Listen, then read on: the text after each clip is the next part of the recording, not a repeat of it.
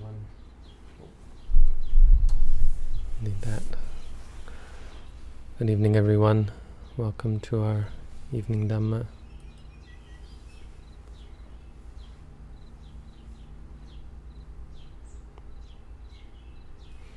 So starting tonight, we'll be looking at the Eightfold Noble Path, one by one. Tonight we'll be looking at the first path factor, right view. And as I said, it's um, it, the Buddha puts them in this order. This is the order they've been handed down to us. Right view first.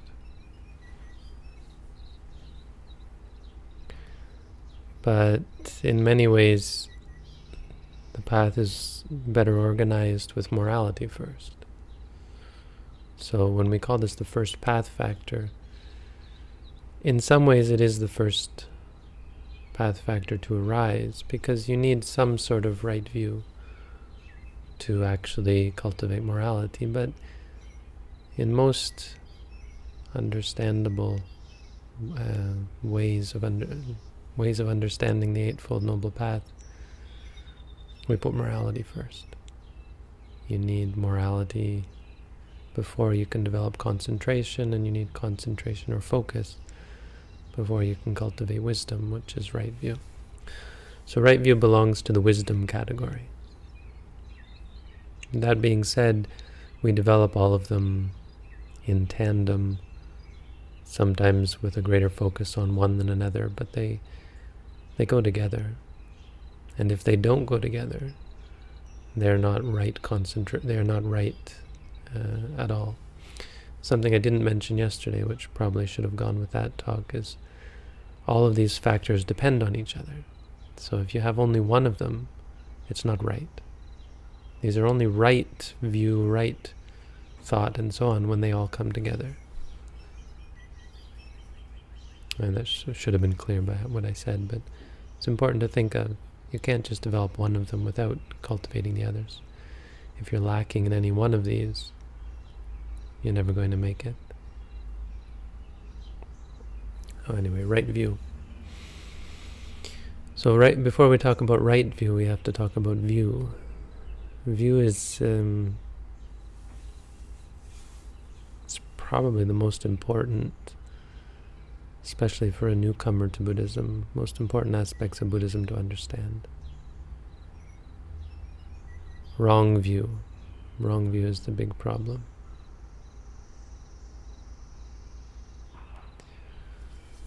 But the Buddha, off, the Buddha would talk about wrong view, but he often just talked about views. So rather than say right or wrong, he made this distinction between seeing things clearly and having a belief. He was quite against the reliance upon belief. He said, if you say, I believe X, what you're doing is protecting the truth. He called this protecting the truth. Why are you protecting the truth? Because, you know, unless you're lying about that, it really is true. You do believe X. Unless you're joking and say, I believe the world is flat, or that kind of thing. But if you actually believe it, then saying, I believe X is true. It's a true statement. But it has nothing to do with the truth, in the sense of the qua- the, the content of your statement. The truth of X, right? I believe X. I believe such and such. A statement, such and such a reality. I believe in God. Well, okay, that's true, you do believe in God. It says nothing about whether God exists. And I think we miss this. You hear this a lot, where people say, well, I believe such and such. And it's really a, f- a fairly meaningless statement in terms of the the, um, the truth of it, in, in terms of what is true, right? It's interesting to know, you know, if you believe in God, then that's, it's interesting for me to know that you believe in God. As a Buddhist, it doesn't, um, it doesn't mean much to us. It's not something that impresses us. Um, but okay, so you believe X. But Buddha said only when, if you then say X is true, then you've got a challenge. You need some evidence, and you're opening yourself up to the potential of being wrong. What you say might be wrong. And that's where wrong view comes in, of course. When your beliefs turn out to be out of line with reality. And that's, I mean, it, it should go without saying that that's important. But we tend not to focus on that aspect. We're less concerned about um, whether our beliefs are actually in line with reality and simply whether I believe them. Because we tend to think it's not possible to know.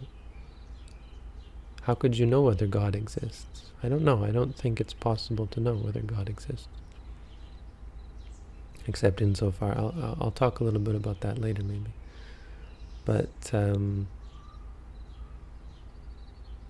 because we think you know, you can't you can't know these things, then well then it's all just up to belief now, isn't it? And so that's an important point, that yes, it's it's it's really bad when your beliefs are out of line with reality. But even before that, even before that, the, there's a sense that there's something wrong with holding a belief at all, depending upon beliefs, right? Not even bothering to find out whether it's true or not. Of course, it's a problem when it turns out not to be true, or if it turns out not to be true. But it turns out to be also a problem for people who have right view.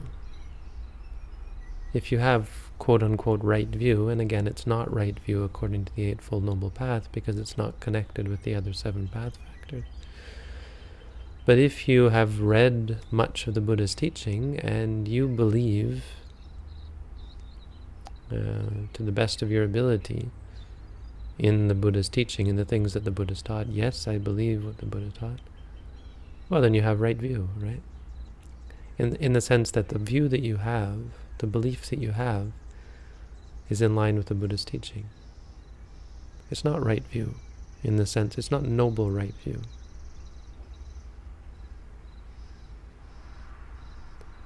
And it's a problem, it's a big problem. Because by relying on that, you blind yourself to the, uh, you close yourself off to the observation, to the investigation of what the truth is. You already know the truth. This happens. It's common for Buddhists to already know what is true. We do a lot of studying, a lot of reading, and they already know, you know, the Four Noble Truths. Everybody knows the Four Noble Truths, right? It's humbling to think that this thing right in front of us on the page, these Four Noble Truths that I've been talking about, not very hard to understand. But but simply understanding, if we really understood these, we'd be enlightened. That's all that's standing in the way. That's all that's standing between us and enlightenment, is these four truths that we already know. Right? But it happens often that Buddhists who know these things aren't so inclined to meditate. They already know. Why would I need to meditate to find those things out? I already know what those are. So it's only through meditation that we realize, ah, I didn't really know. What I had was view. What I had was views. So right view, in a sense, is the giving up of views. Right view is a view that is based on knowledge. It's based on experience. It's based on seeing. You know, we're talking about the Four Noble Truths. Right view is seeing the Four Noble Truths. Seeing the truth of suffering. So when we talk about insight practice, or the practice of mindfulness to cultivate insight,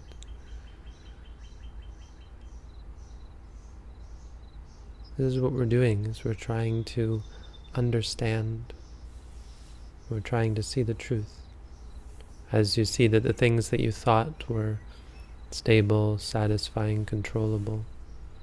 You know, you're watching your thoughts, you're watching your emotions, you're watching your feelings, watching your movements of your body.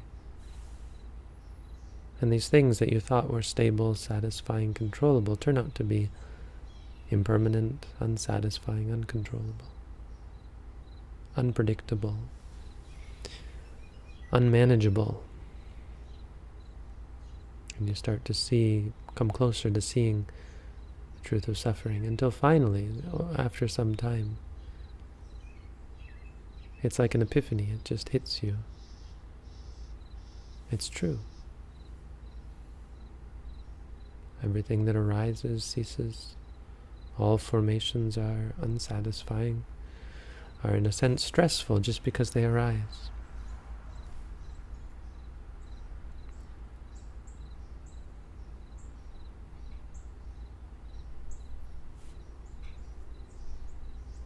So it's very important. I mean, it's not a it's not it's not a complicated teaching. Of course, you know, the first noble, the the right view is knowledge of the Four Noble Truths. So if we were to really give a talk on right view, it would include talking about the Four Noble Truths. You see, so this is how it all folds back into each other. I talked about the Four Noble Truths already, so we don't have to go into detail about that. But it's very important, this teaching on on, on views. What we mean by right view is not just I believe in the Four Noble Truths. It's not at all. The concept of right view is very important to understand. That it's not right view to believe something. That's view. And views are no good. And not no good. In fact, they are good, but they're they're insufficient. They're insufficient, and even right views can get in the way of finding right view. When we first start to meditate, though, it's very important to have right view. Right view, in the sense, we need two, two terms for these. Mundane right view. So when we talk about noble right view, that's what we mean by, that's what the topic is tonight. But when we talk about mundane right view, it is important to have it when you begin to meditate. It is in many ways easier for Buddhists to meditate, um, because they already, in many cases, have a sense of the nature of reality. If you believe in a soul, a self, then when you sit down to meditate, you think this body is myself. You, you, you believe it. You know, that's how you approach the meditation. If you believe in God, then how are you going to gain some sense of, of independence and, and uh, responsibility?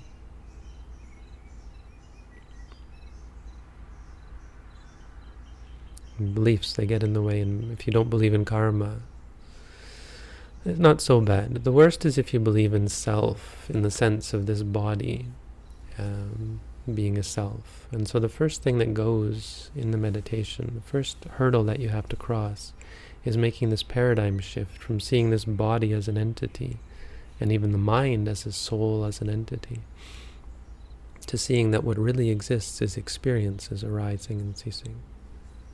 So you have to take a phenomenological perspective on reality. It doesn't matter whether this body exists in an abstract conceptual sense. It only matters um, what can be experienced, right? There's something special about experience, is the point. Beliefs and views and ideas and concepts, these are all just, these are all inferior in the sense of true and, and real to actual experience.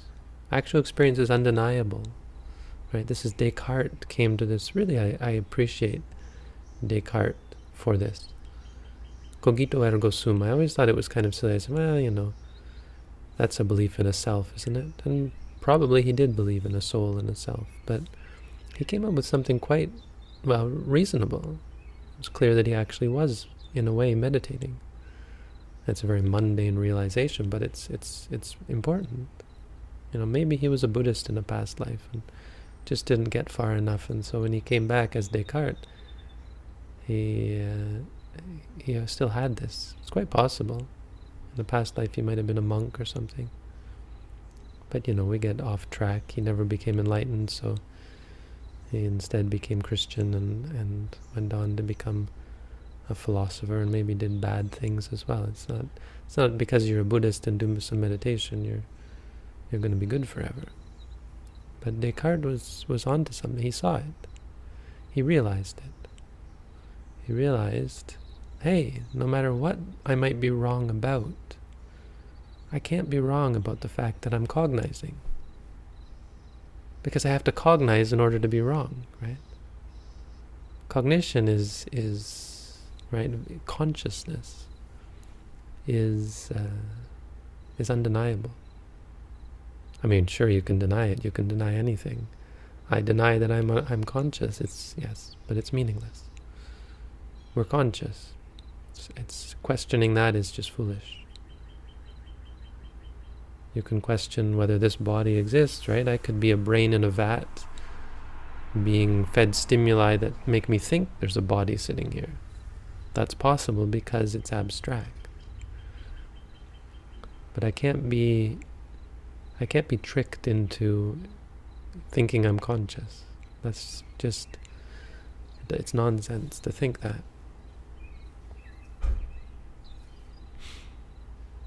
So that's the important distinction. That's where right view begins. When you begin to move away from I believe that and, and this is this is this, that is that, to just seeing things as they are. Right? It's quite powerful, and it's something that we would normally think is beyond us. Hey, you know, seeing things as they are, how do you do that? Right? It's wonderful. We have this here. This is what is so incredible about the Buddha, is we have this path. You want to know how to see things as they are? You don't have to believe me. You don't have to listen to me. Here you go. Be mindful. Guaranteed, without doubt, you will see things as they are. You'll become independent. You won't require any belief in anyone or anything. So, that's the idea of right view. That's number one. Seven more to go. And as usual, I'll take questions. I see there are some questions I've prepared.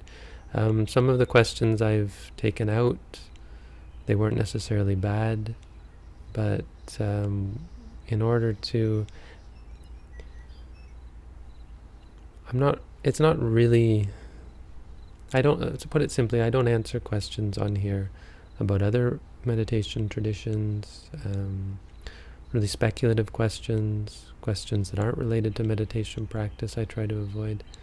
It gets to be too much, and, and the, the the question is, what is the benefit? You know, not all questions are beneficial, and it, it's not it's not a criticism, it's just, I mean, I asked a lot of bad questions, but you know, part of the teaching is to, part of a teaching is to recognize a bad question and help a meditator see that it, that their their mind is in the wrong way. So, you know, people, I'm accused of being smug and passive-aggressive, and that's quite possible. I don't deny it, but uh, there are reasons for not, not all questions the answer deserve an answer. You know, answering a question isn't always the answer. The Buddha said there are four kinds of questions. Some you just don't answer. Some you answer with a question. Some you answer by explaining something first and then answering them. And some you answer outright. Okay. So we start with Sanka's question, which I was almost got rid of, but um, it's a good example. Sanka wants to know, would an arahant commit suicide to end pain? And it's a good question. It's a very Buddhist good question, but it's not a very good question. And here I am smug again, I'm sorry. I'm not smug, I mean, I would have asked such a question, but let's ask, why are we asking this question? Uh, you know, uh, If you're an arahant, it's not useful because you already know the answer. And if you're not an arahant, well, it's still not useful because it's not going to help you become an arahant. But it is an interesting question. Um, intellectually, would an arahant commit suicide? And then this, it's a controversial sutta, the Channavada sutta. And the commentary does a great thing, as the commentary does, brushing it, totally turning it on its head. The commentary says he wasn't enlightened. So there's this guy Channa, and he he's going to kill himself. He's a monk, and he tells Sariputta that he's finished the Buddha's teaching, which means he's an arahant. And he says, "I'm, you know, I've got this terrible pain, just unbearable. I can't do anything. I can't meditate, and I'm just suffering terribly. I'm going to end my life." And Sariputta says, "Oh, don't end your life." And uh, and he says, "Remember me as someone who did it blamelessly, because I've already finished the Buddha's dispense. I've already finished my duty." And so then he does, and Sariputta goes and sees the Buddha, and the Buddha says he does it. He did it blameless. He was blameless. You know, he wasn't blameworthy for killing. He wasn't. He died blameless. Um, and so the Buddha, it, it, the sutta makes it. If you read this, at least in the English, I haven't, I guess, read the Pali yet. But if you read it, uh, it, it seems quite clear that the Buddha is saying, his him killing him. He was an arahant, and he was an arahant who killed himself, and that was fine because he he didn't he he was he died without being reborn again. So that's difficult to to square with um, our idea of an arahant letting go. You know, why would an arahant kill themselves? What what would be their you know, why why would that be the easiest thing to do? I mean, I think personally, and, and I'm not the expert on these things, that technically it is possible.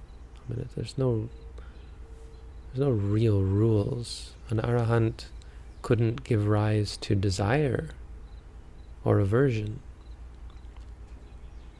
But an arahant does things that are the the most appropriate thing at that time. We have a, a legend of Ananda who actually killed himself. Uh, in, technically, he um, he was ready to die. He was going to die, so he knew he was he knew his death was coming, and he he he he, he entered into the fire casino and, and burnt himself so that people wouldn't have to look after his funeral. So technically, he killed himself. I mean, that's just a legend. I don't, but it's a story that's handed down. But the commentary says. And who's right, who's wrong, I don't know. I think many people probably don't like the commentary when it says these things because they seem very much against what the sutta actually appears to be saying. But really, I mean, no, I don't, don't want to get into the controversy so much, but I'll tell you what the commentary says. The commentary says that he wasn't an arahant. And when he took the, when he cut his throat, he he, he got afraid. And he realized he was still a putujana, uh, an uh, unenlightened worldling.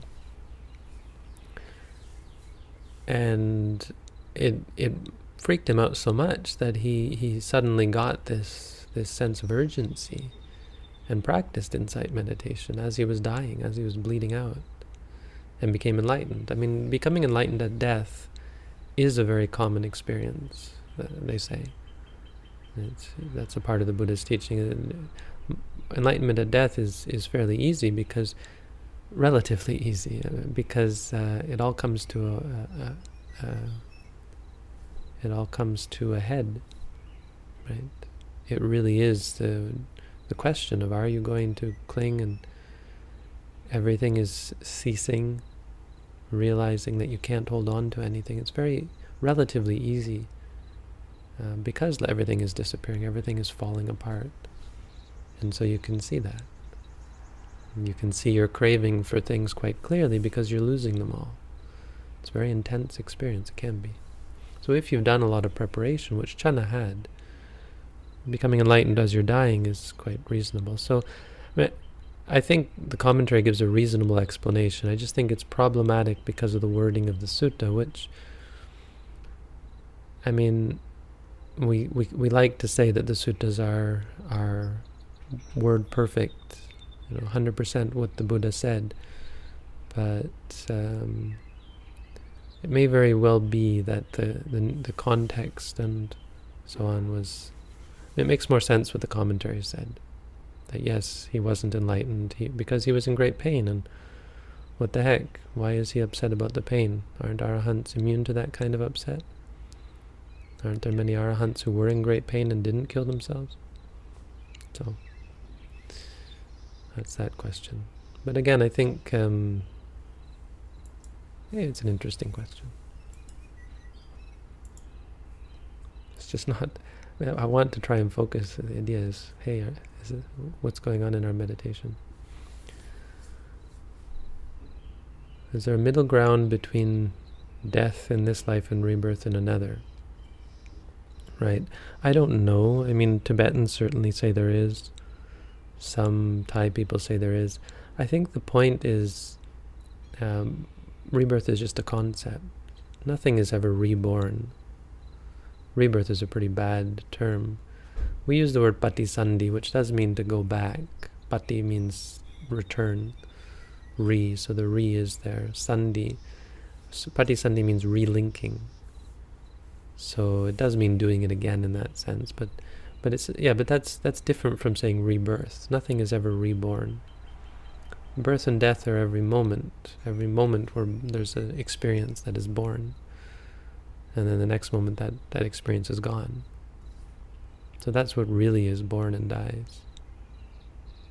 Uh, so, that being said, at the moment of what we call death, many things can happen. The being can stick around, the being can travel around. You know, you hear about people who are visited by the, n- the newly deceased. Maybe they have visions of them, visiting them. So that's certainly possible. Seems to be.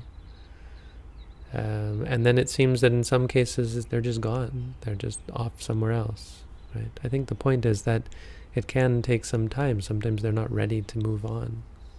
But it's not really a middle ground in that sense. It's not two grounds and then there's this realm that they go to called the bardo. That's what the Tibetans call it. Uh, it's more like, well, the body's died, but you know, the mind is doing something strange. It's being like a spirit, like a ghost, which is certainly possible. I'd like to know the difference between teachings of religions, teachings of religions and the politics of religions.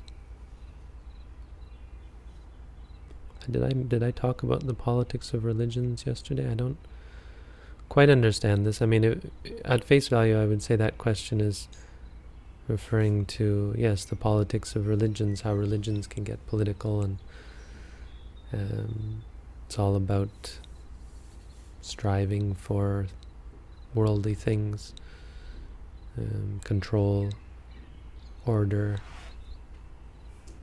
It can, it can be positive in terms of cultivating society. I don't, I don't really have much to say on it, but um, Buddhism is about the teachings of religions. It has nothing to do with politics, except insofar as you want to organize a community. The question about dealing with lustful thoughts. Um, the compulsion to act upon it and hindrance my meditation practice. What should I do when pleasant sexual en- image emerge in my mind? Yeah, big question. Um... Well, I did a video on this. It wasn't perfect, but it got really popular, I think, because of the the title, and someone picked it up. I mean, it's a good teaching, I think, the core of it is. But, uh, you know, I've talked about this before recently. I just did a video, a repeat of that old popular video, that you have to focus not only on the image, but you have to focus on the feelings, and you have to focus on the cravings. These are three distinct things. Rupa, Vedana, and Tanha. And the Rupa is the form, so you see something, or you hear something. Vedana is the, the feeling that makes you happy. There's a pleasant pleasure. So uh, there's no such thing as a pleasant sexual image. There's the image, there's the pleasure, and then there's what we call sexual, which is the desire. There are three distinct things. And by separating them out, by focusing on one and the other, we're able to see what's actually going on. And the claim, and this is this is the way out, um, the fact that they're not actually satisfying. It's not actually a system that makes you happy. And so the brilliant thing is, is once you see that, you lose your desire, of course, because you've seen, hey, it's not uh, bringing me happiness. So the real, I mean, it starts with not feeling guilty, not feeling like a bad person because you have these pleasant images and think, oh, I'm a bad meditator. It's about meditating on them. Everything, with everything it's like this. Meditate on the experience. Stop judging it. And that means also judging it as a bad thing, a naughty thing.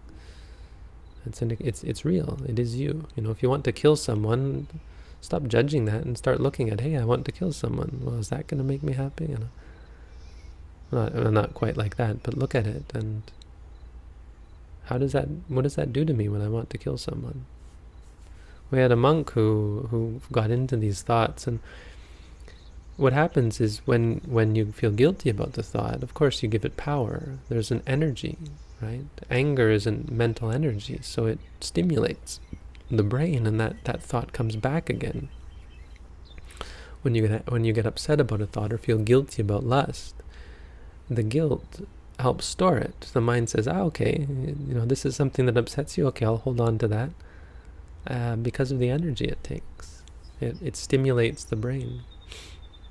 And it's very complicated. These neuroscientists are now trying to figure out, and they've done some figuring out how the systems, these systems work, but it certainly stimulates parts of the brain that then bring it back to you and say, hey, remember this thing? How do you feel about it now? Still bother you? And so it appears to us, and you wonder if Mara has a part in this, but it appears to us like it's taunting, like the brain is our worst enemy. Don't want to think about something, you think about it. Don't want to feel something, you feel it. But there's an easy solution. Stop giving it power.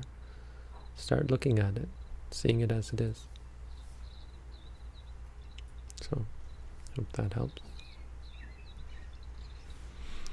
The absurdity of Albert Camus. Well, right off, I've got a red flag here because that's not what I teach.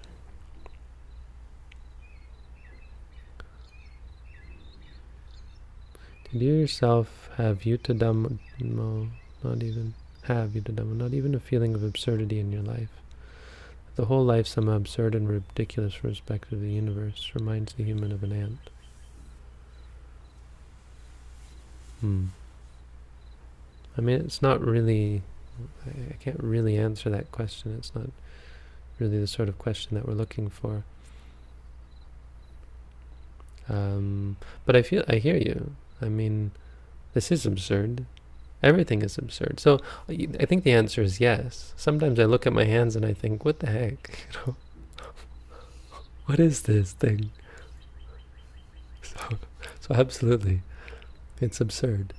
When you when you step out of it, because we're we're brought up to think, well, of course, ten fingers, ten toes, duh. And moreover, you know, we've cultivated these ideas that God ordained it this way. God looks like this in many cases. They think God has ten fingers and ten toes because God made us in God's image, which solves that problem. But but you know, it doesn't really. It's not true. The truth is, it's it's kind of just the way it happened. It's kind of just chance, not random exactly, but it's just just the way it worked out. We could have had twelve toes. I mean, right? Some animals have fewer or more. Everything is absurd about us. Some of the things, you know, like wearing a robe, you say, well, this robe is, what the heck is he doing wearing that robe? But I challenge that. I mean, relatively speaking, this robe is far less absurd than wearing pants or underwear, you know,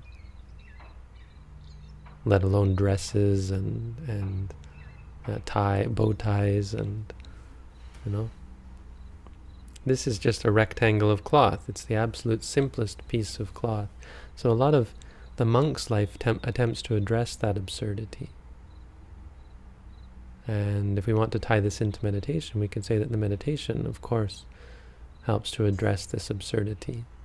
So it seems absurd to most of us to walk back and forth and sit, but for a meditator it makes perfect sense. You know, this is this is an activity that allows me the freedom to see things as they are. Um, so to stop being absurd. Right? I mean, relative to people going out and dancing, or drinking alcohol, or lighting up fireworks. Here I am smug again. I have all these opinions about things. Aren't monks not supposed to have opinions? I don't know. I mean, I think it's in some ways useful. Um, and it's just laughing at ourselves. I mean, I've done all this. I've been there. I'm not... It's not about me being better than someone else. Dear goodness me. No, but you know, you have to you have to look at how absurd it is that we set off fireworks and that we celebrate Canada's one hundred fiftieth birthday. There's an absurdity to it. And so you ask, is, was Camus being smug when he saw the absurdity? No, I don't think so. I think we have to, it's it's a hard truth. And it's something that people don't want to see. And it's, um, that's just the truth. It's not a, I'm better than them f- because of it. So anyway, I hope that answers some of your question.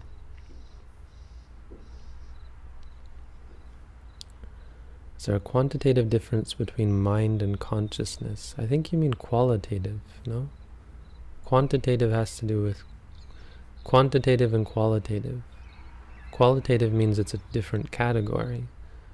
Quantitative means just more or less. Is there a quantitative difference? There's no difference between mind and consciousness. They're the same thing, depending how you mean it. Now, there's the mental aspect of experience. Part of that is consciousness. No, but even that is not true. Consciousness is a thing. And within the consciousness, there are many qualities. So this consciousness might be different from the next consciousness. They're in order. This moment's consciousness might be different from that moment's consciousness because of the qualities it has. But that's mind. Mind is this moment, this moment. So they're neither quantitatively nor qualitatively different.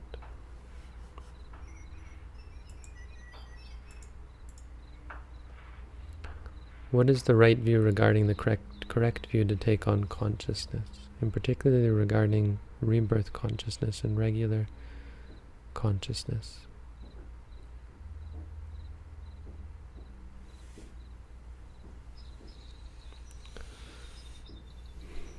I don't understand. View to take on consciousness. What is the right view to take on consciousness? Okay. So then what is consciousness? Well, that, you know, consciousness is moments of experience. That's right view.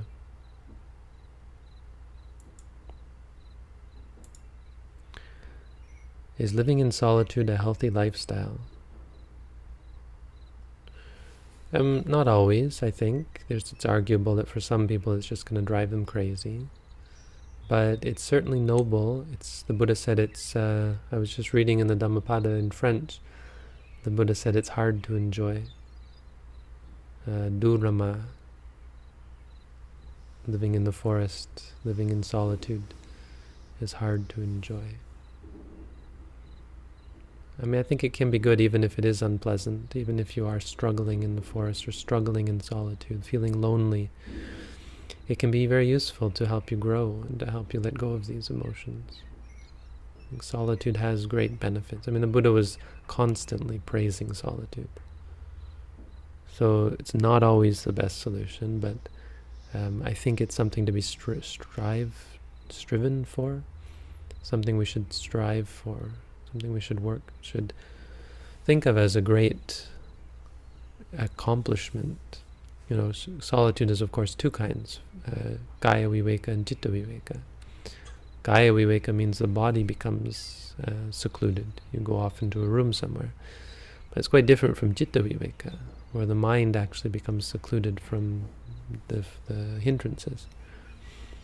And that you can do in a busy street or, or airport or anywhere. But of course most easily done uh, in physical solitude. Do arahants really not require food? Well, no one requires food. If you don't get food, you die. It's just that arahants sometimes don't eat. They sometimes don't go for food. That apparently is a thing. It's not common, but there are stories of it.